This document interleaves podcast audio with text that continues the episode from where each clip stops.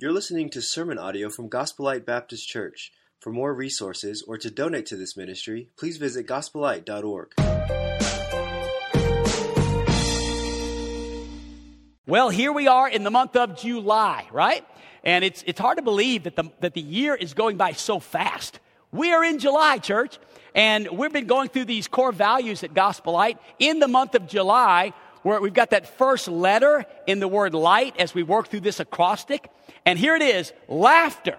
Laughter is our key to ministry. And the next level statement, which is our theme for the year, is living with happiness at the next level. In some of the verses in the book of Psalms and Proverbs that we've been focusing on deal with being filled with laughter, having shouts of joy, or having a cheerful face. We're looking at this idea over an eight week series called The Pursuit of happiness.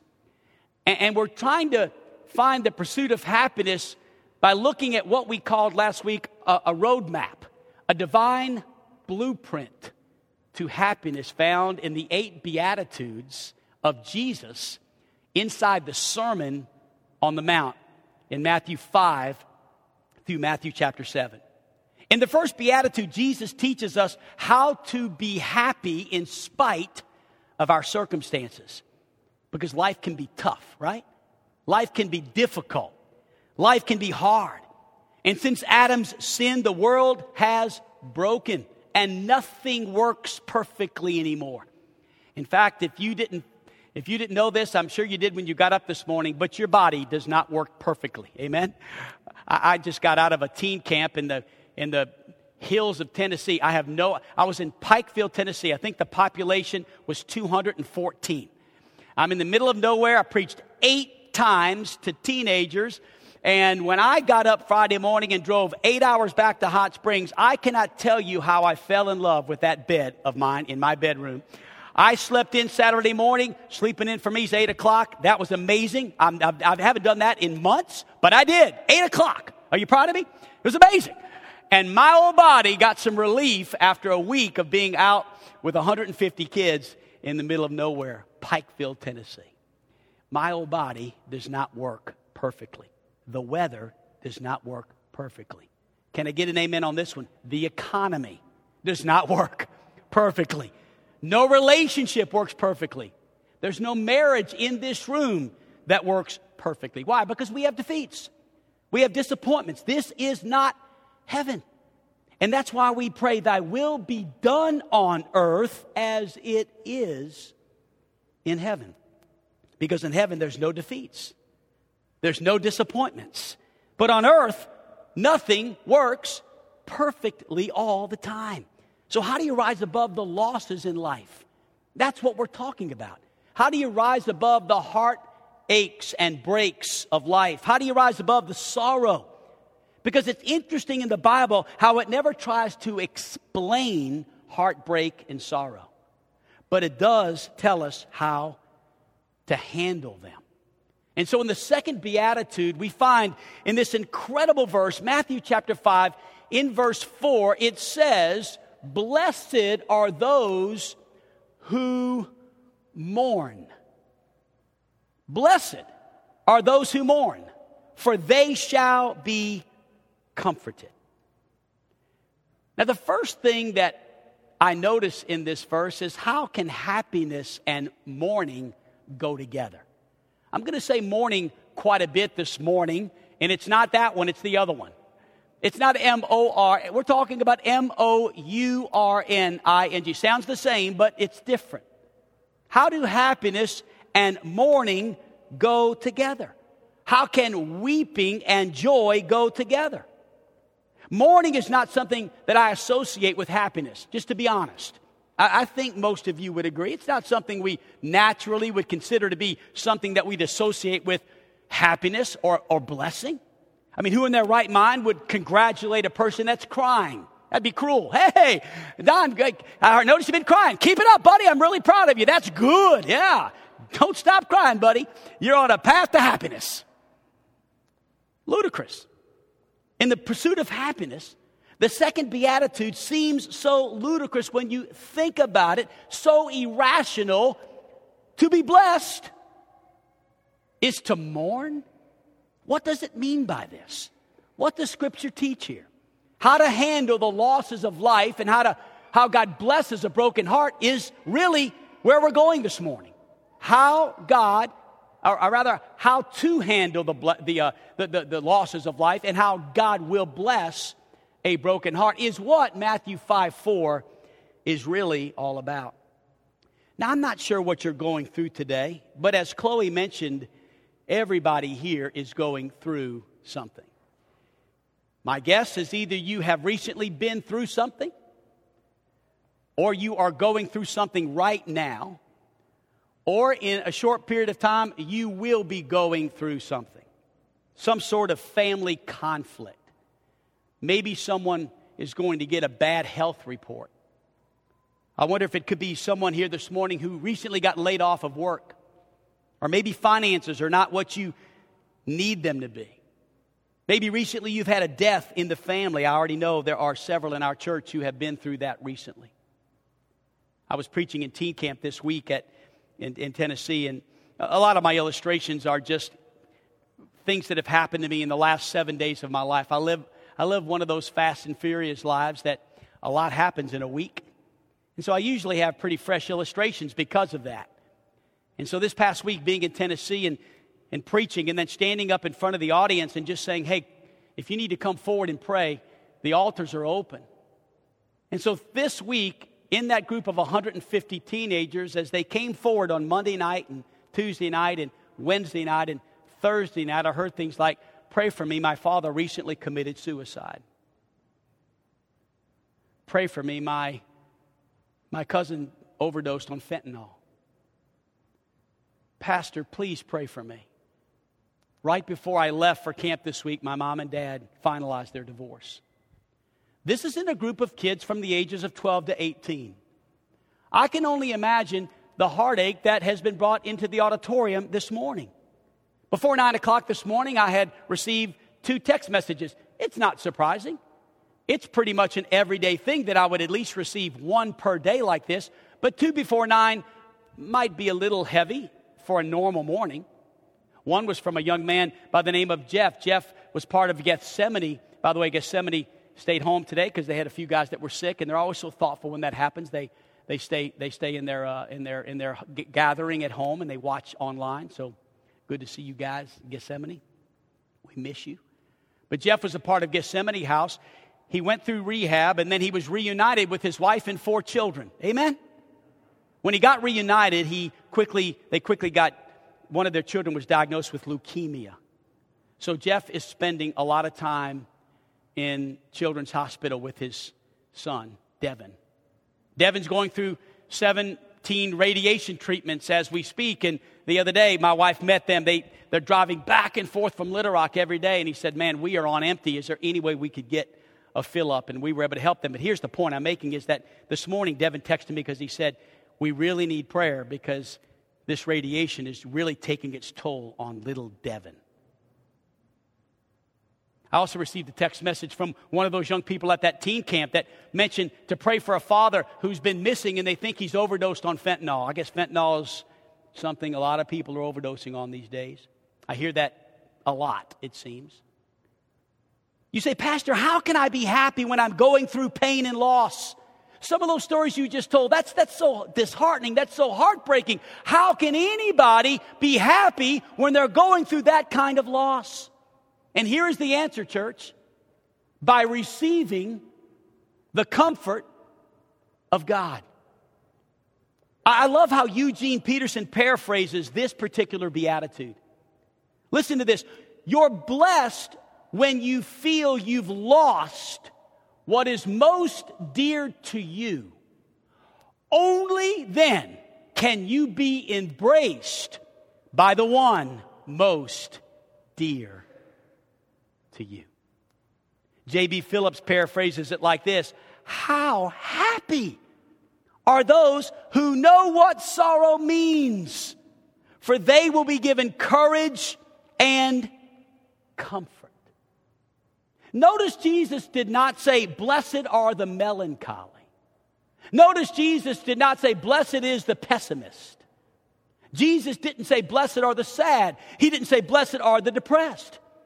He is not saying that blessedness is to walk around discouraged with a sad look on your face this morning. The blessing isn't the mourning, the blessing is the comforting.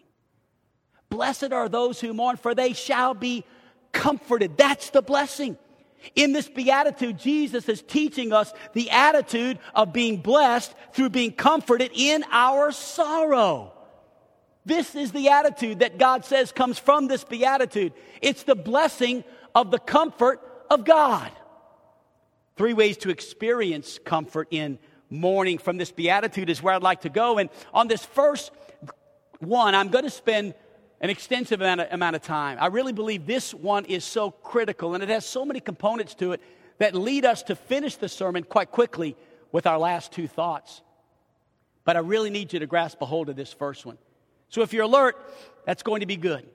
Number one, the first lesson I think we learned here to experience comfort is comfort in the mourning of circumstances. We've been talking quite a bit about circumstances, even through Beatitude number one. Happiness depends on depending upon God in all circumstances of life, is what we said. We all go through times of mourning. Everybody in this room has gone through, is going through, will go through a time of grieving. In fact, Ecclesiastes chapter 3 tells us this beginning in verse 1 that for everything there is a season. For everything there is a season of life and a time for every matter under heaven. If you go to verse 4, you find that the subject in which we are speaking about this morning is literally covered.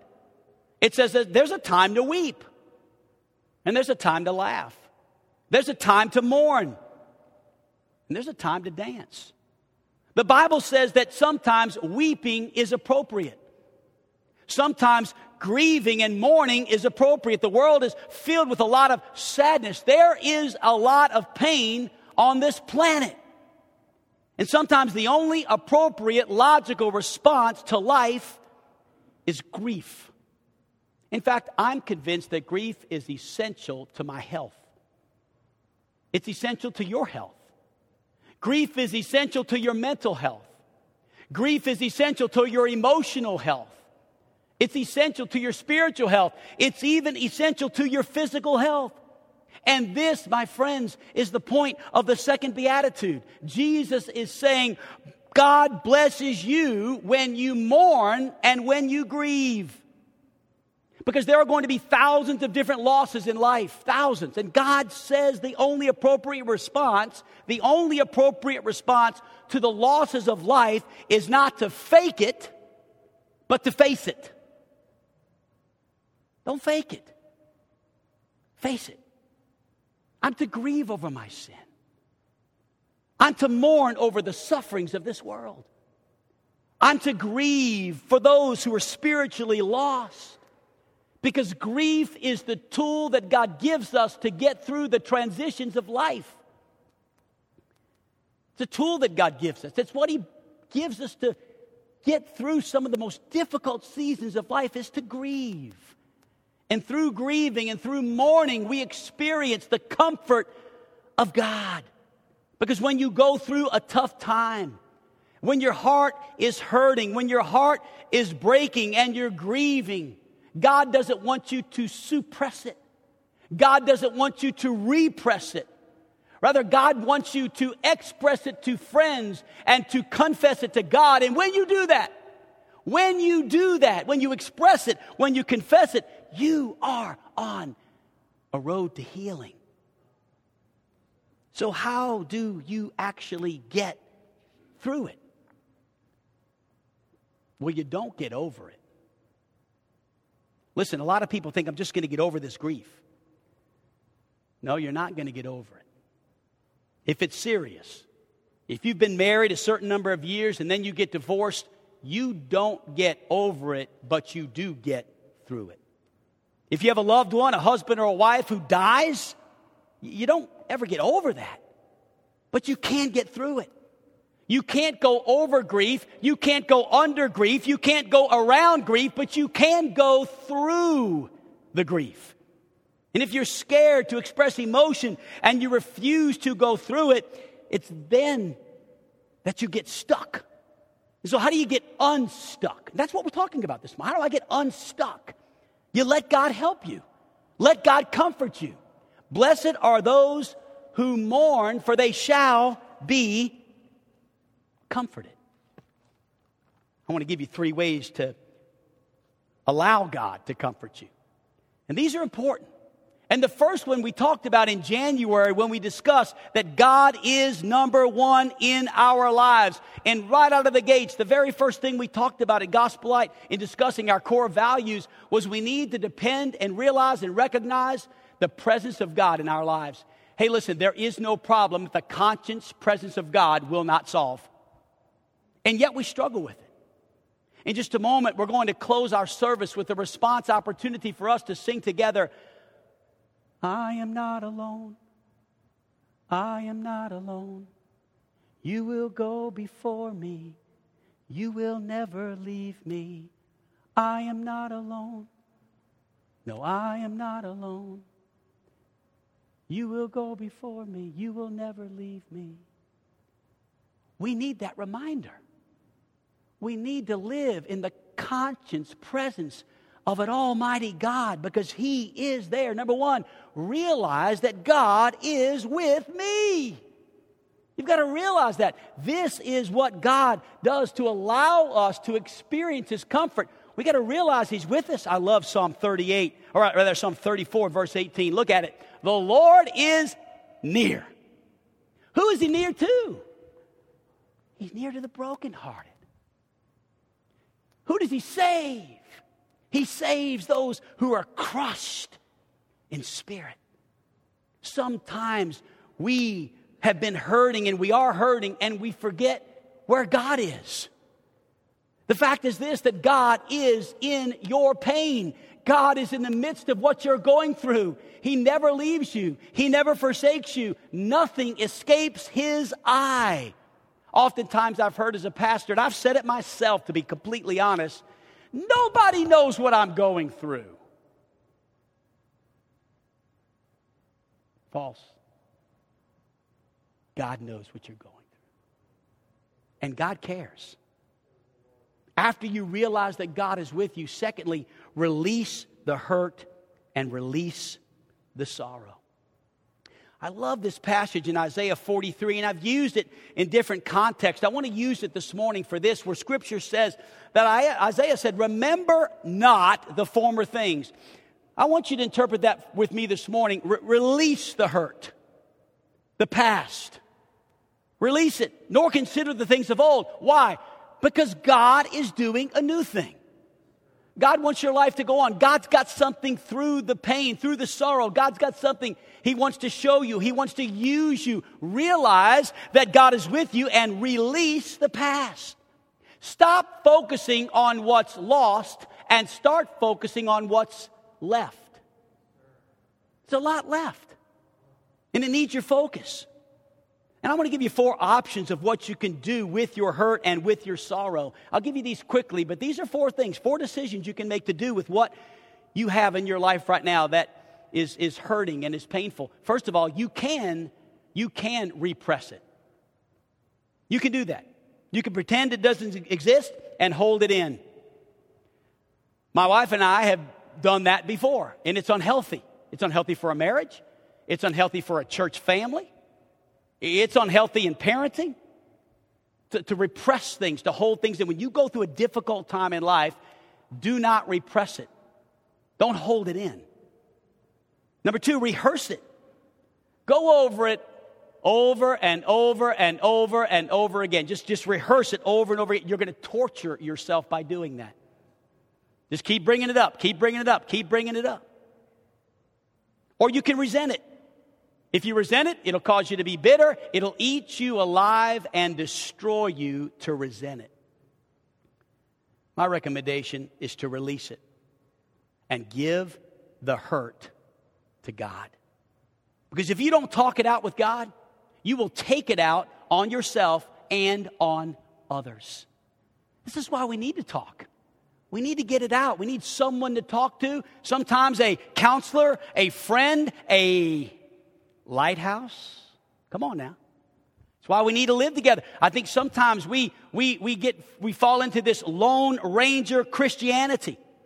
David talked about this in the Psalms in Psalm 32 in verse number three, where he said, For when I kept silent, my bones wasted away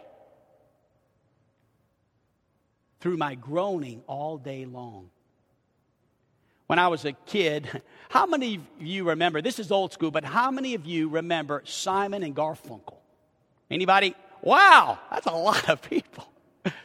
So I'm, I'm, I'm working through this message. I'm, I'm studying this idea of, of releasing it, of talking about our grief, of talking about our sorrow to God and to others. And that song that Simon and Garfunkel wrote, a dark song called The Sound of Silence. One of the verses, Hello, darkness, my old friend.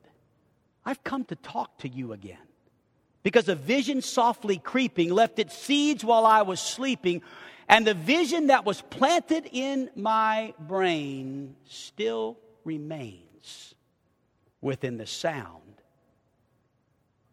of silence. David says, When I kept silent, my bones wasted away. Are you weary? Are you heavy hearted? Tell it to Jesus. Tell it to Jesus. Are you grieving over joys departed? Tell it to Jesus alone. Tell it to Jesus. Tell it to Jesus. He is a friend that's well known. You've known others, such a friend or brother. Tell it to Jesus. Tell it to Jesus. Don't keep it silent. Don't keep it inside. Oh, listen, release it. When you go through a loss in life, when you lose a job, when you lose an opportunity, when you lose a friend, you can either moan or you can mourn. I don't recommend moaning. There's a big difference in moaning and mourning. Moaning and groaning is negative, mourning is positive. Uh, moaning is having a pity party, but mourning is legitimate grief. Moaning is saying, Poor me. But mourning is calling out to God in your grief and in your pain. David says in Psalm 39 and verse 2, again about being silent, he said, I was mute and silent. I held my peace, but to no avail. When I did this, my distress grew worse. When you don't mourn, when you don't allow God to comfort you, your distress and sorrow only grows worse. Realize that God is with you. Release your pain and sorrow. And number three, rely on God's resources because God has some incredible resources. In fact, I want to introduce you to my wife and I's verse. This is the verse that God brought us to in our sorrow through her illness. It's found in Second Corinthians in chapter number 1 in verse 3 and 4. And it says, Blessed be the God and Father of our Lord Jesus Christ the God of all mercies. It becomes at this point almost a tongue twister to say this scripture. The God of all comfort, who comforts us in all our affliction, so that we may be able to comfort those who are in any affliction with the comfort with which we've been comforted by God. Crazy, isn't it?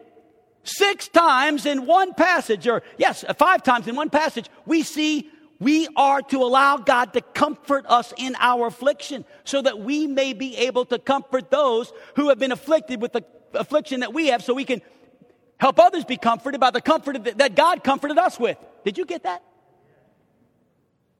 It's alarming what some people are going to for comfort. Pills. Pills are a big way that people are trying to deal with their comfort. Alcohol. Excess alcohol to deal with the pain. Some try an affair to deal with it. Some watch television, a lot of it. Some fantasize by reading novels, and yet others just sleep all the time. All trying to get rid of the pain in life. And yet God gives comfort. In fact, the definition of comfort is to give encouragement and strength. It's the state of physical ease and the freedom from pain or constraint, the ease or alleviation of a person's feelings of grief or distress. Tell it to Jesus. He is the comfort. God wants to comfort all of us. Oh, how we need to be thankful that we can have the God of all comfort comfort us. And God has many ways to comfort us. He uses a lot of different things to comfort us. In fact, let me give you five real quickly, all found in Scripture. Number one, the Scriptures themselves provide comfort. Romans chapter 15 and verse 4 says, For whatever was written in former days was written for our instruction, that through endurance and through the encouragement, the King James says, comfort of the Scriptures, we might have hope. Fill your mind and fill your heart with Scripture. If you're not using Scripture to comfort you, you're missing out on a wonderful tool that God has given us, a wonderful gift that God has given us to go to in times of, of, of need. The Word of God gives such comfort. I love Psalm 119, verse 52. When I think of your rules of old, I take comfort, O Lord. The book of Psalms is an amazing book. Can I recommend everyone in this room to, to practice something in the book of Psalms? Go through the book of Psalms, read one chapter a day for the next 150 days. It's not as hard as you, it's not as uh, hard as you think. One chapter a day. You'll have a couple of long chapters. You might have to settle in for a while, but for the most part, it's going to be about a one minute routine. As you go through the book of Psalms, here's what I'd like for you to do take a highlighter, a yellow highlighter, or any kind of highlighter. Every time you come across a comforting verse, highlight that verse. After 150 days, you're going to have a resource in Scripture that every time you need some comfort, you can go to that book in that Bible with those highlighted verses through one of the greatest comforting books in all the Bible and see some of the promises of God that we sang about this morning in Scripture. Secondly, God gives us this to comfort us songs. Songs. We experienced that this morning. Amen? Think about Job chapter 35 and verse 10. But none says, Where is God my maker who gives songs in the night? We often mourn in the nighttime of life, and worship songs are there to direct your heart and give you comfort. I count on one thing the same God who never fails will not fail me now. He won't fail me now. Amen. Does that comfort you to know God will never fail you? Hallelujah. Great is your faithfulness to me. Great is your faithfulness to me.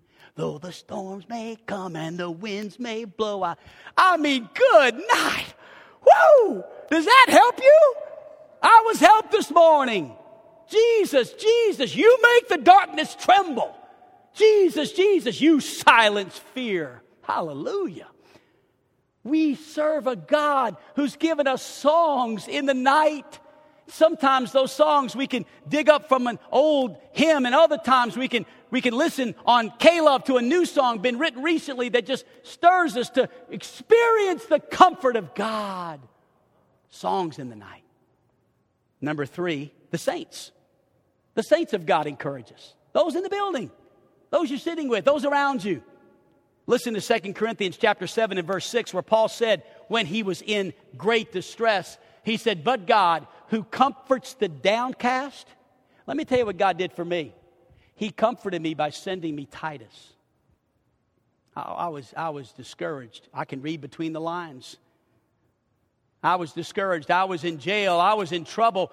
But God sent Titus. God sent Titus. I wonder how many of you have ever experienced the joy of being comforted by another fellow brother or sister in Christ. God provides that. God's given us that. We need each other. God did not intend for us to live the Christian life in isolation. And if you don't have a family, can I offer Gospel Light as your family? I mean that. We've experienced it for 31 years. There have been some times in our lives where without this church family, honestly, and I say this because of God's goodness, it's not everything is filtered through understanding that God's been faithful to give us this, but we, we could not have, I don't think we could have raised our kids or our special needs daughter without the help of our church family. It's unbelievable, even now. Six or seven people coming alongside us at times to help us love. And, and this has been 30, uh, 17 years of people coming alongside us and in our church family people that were beside Carol Ann's bed in the darkest hours of our lives when I wasn't home, pastoring, doing things for the church, trying to juggle it all. And yet we survived. God helped us through it all. We were mourning, we were grieving, but God was comforting through the saints. I think about Jerry Jiang. Jerry's doing the, the computer, he's, he's doing the screen. How's he doing, by the way? You doing okay? I can't tell. Hope it is.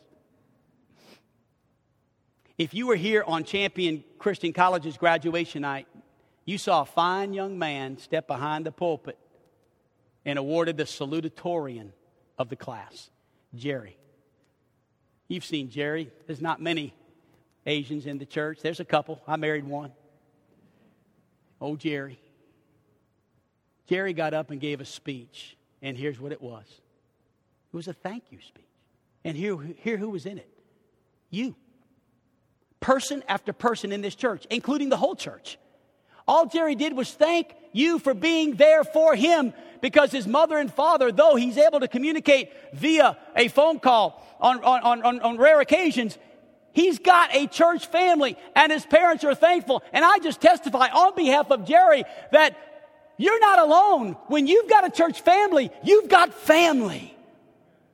We need each other. That's why I believe you need to be in a lighthouse. You say, man, I've got some pain in my life. Well, I believe God has a redemptive purpose for your pain.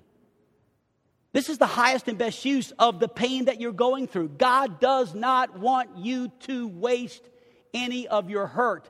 God did not waste any of his pain. And if you've had a problem in your life that you've gone through, God intends for you, and I believe you're obligated to help somebody else go through that same problem.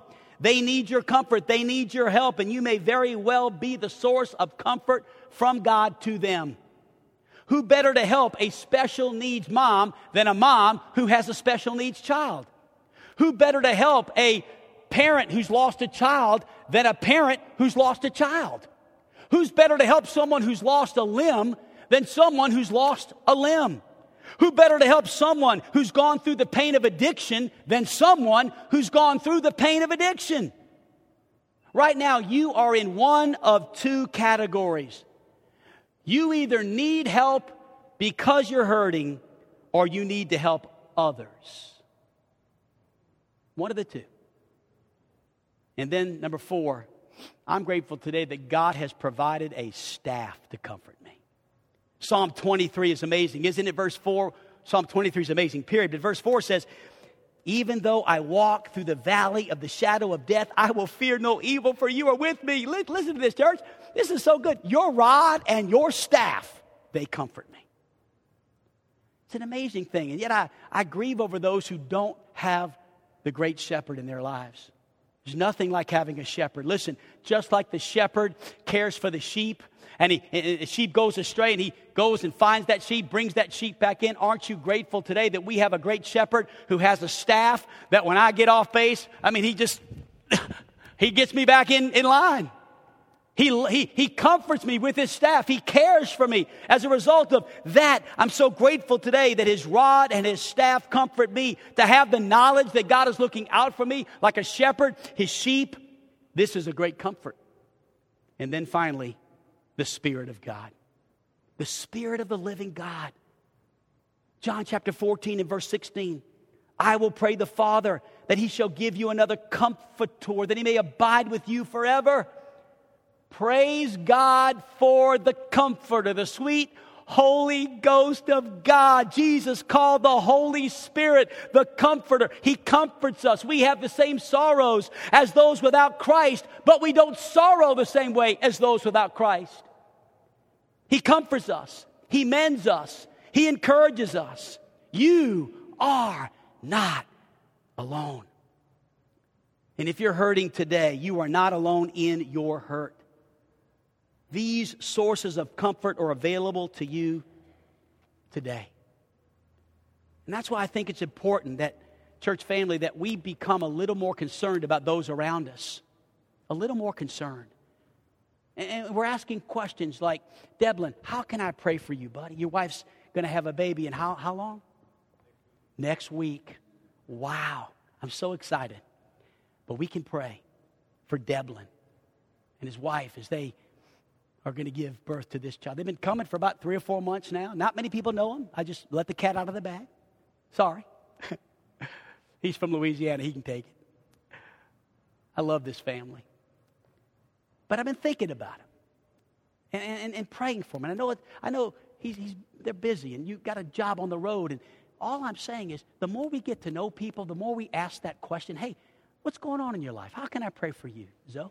Zoe? Zoe? You might just share something with me. Hey, we prayed with you last week. I think your prayer might have got answered. I'm not sure, but we prayed. I love you, man. Who else is hurting? Ah, it's okay. I'm going to repress it. I'm going to keep it in. No, no. We love you. It's okay. We're not going to gossip. We're not going to spread. We just, we just want to know how we can pray, how we can, how can we support you? What kind of way can we come alongside you? Oh, listen, I love this.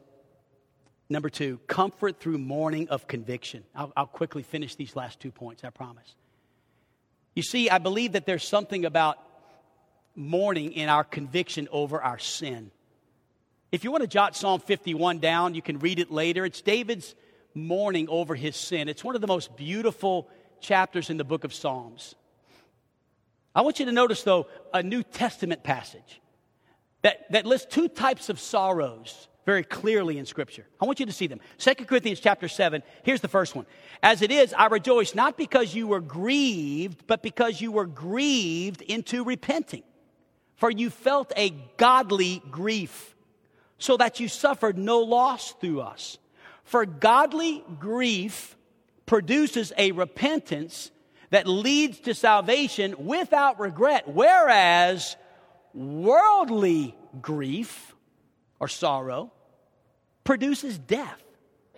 For see what earnestness this godly grief has produced in you but also what eagerness to clear yourselves. What indignation, what fear, what longing, what zeal, what punishment. At every point, you have proved yourself innocent in this matter. We clearly see two types of sorrow here. The first one is worldly sorrow. These are things that we suffer because of our sin. And throughout Scripture, we see that there are consequences to sin. And, and oftentimes we suffer because of our sin. Worldly sorrow is moaning and not mourning. And moaning is not productive. Mourning is, moaning is negative. Mourning is positive.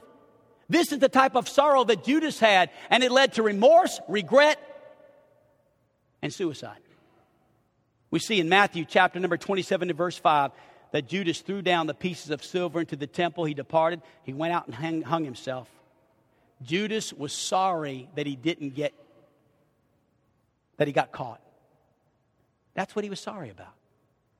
He didn't have godly grief that led to repentance, he had worldly sorrow. But then notice in the text there's godly sorrow. And godly sorrow is when God uses our mourning to turn us back to God and to find comfort. This was the type of sorrow that Peter had that led Peter to repentance. If you remember in Luke chapter 22, when Jesus came to Peter and said, Peter, Simon Peter, Satan desires to, to have you, that he might sift you as wheat. He said, But Pete, listen, I'm praying for you, that your faith fail not.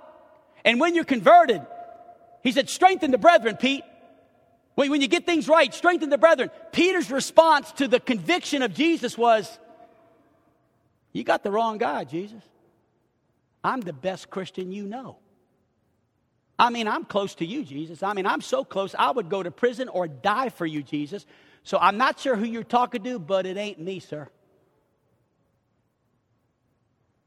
I'm convinced Jesus might have chuckled just a little bit and said, before the rooster crows, you'll deny me three times. yeah, whatever. Not me. Anybody know what happened? Before the rooster crowed, Peter denied him three times. So, what was the difference between Peter and Judas? Luke 22, verse 62.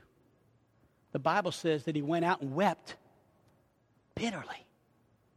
Peter repented and grieved over his sin.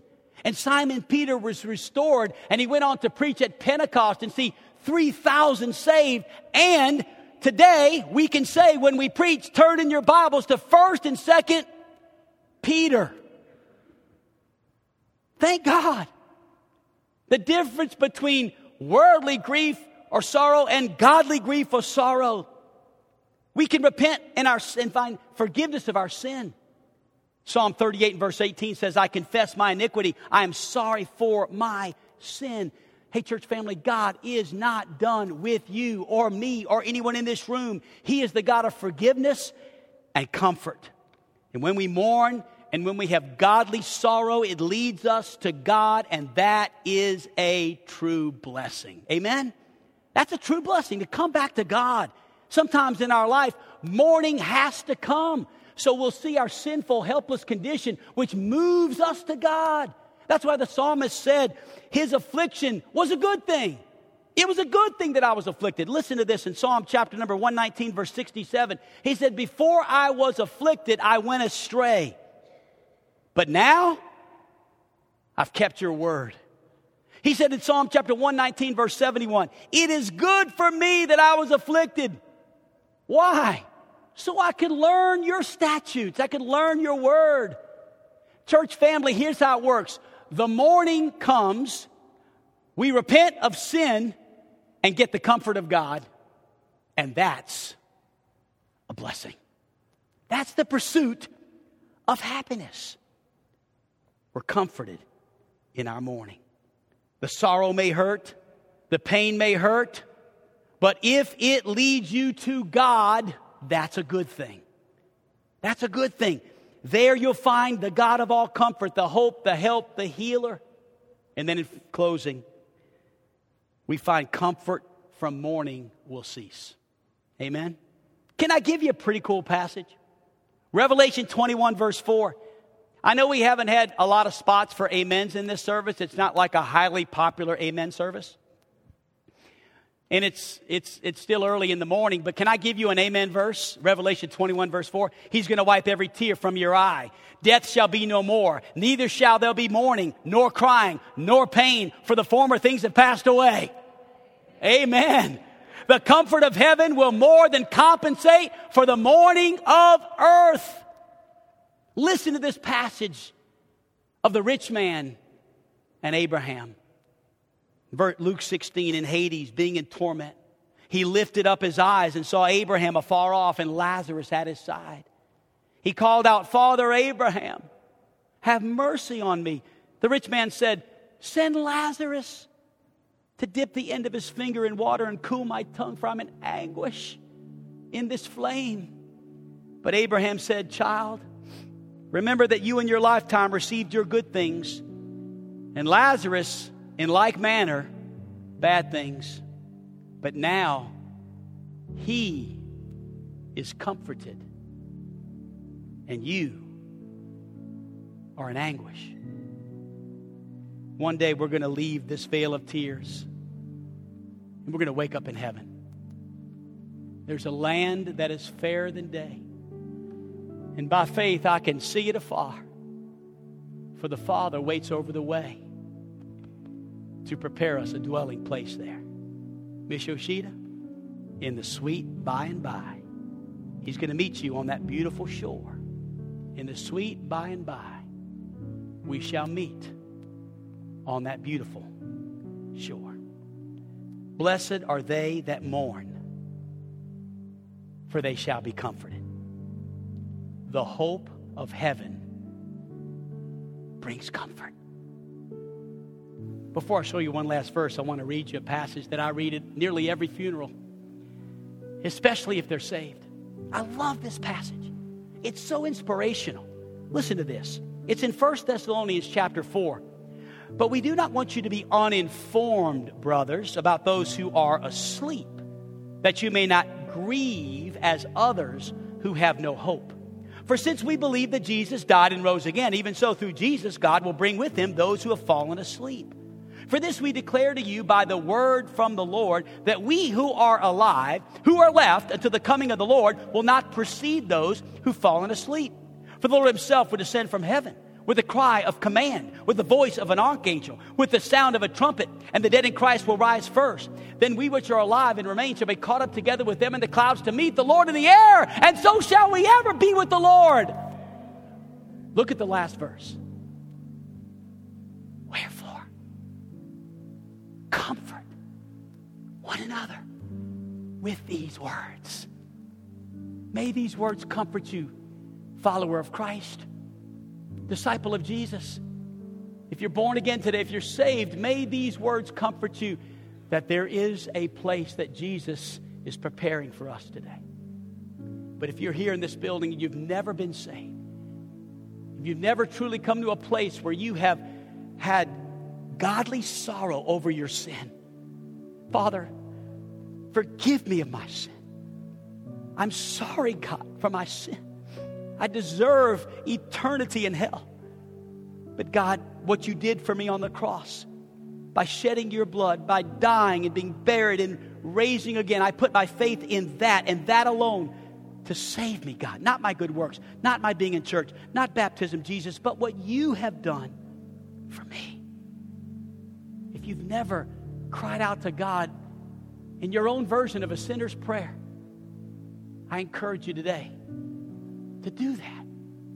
In just a moment, when we give this invitation, we'll give you an opportunity to come forward and if you'd like to pray with me before the service, during I mean during the invitation or after the service, I'd be glad to do that. But before we close, I want to have another corporate prayer with you before we sing. And I prepared this prayer as we did last week, just for us to segue into our response. Would you pray it with me? Let's do it together. Ready? Heavenly Father, thank you for seeing us, even though oftentimes we feel perhaps you have forgotten us. Lord, we know through your word that's not true. You see what breaks our hearts. You see what keeps us up at night when everyone else is sleeping. You see those places in our hearts that are so hurt that we feel hopeless and helpless. I'm so thankful for your word and that it comforts us in our sorrows. Life is not always fun and great, but you are always great.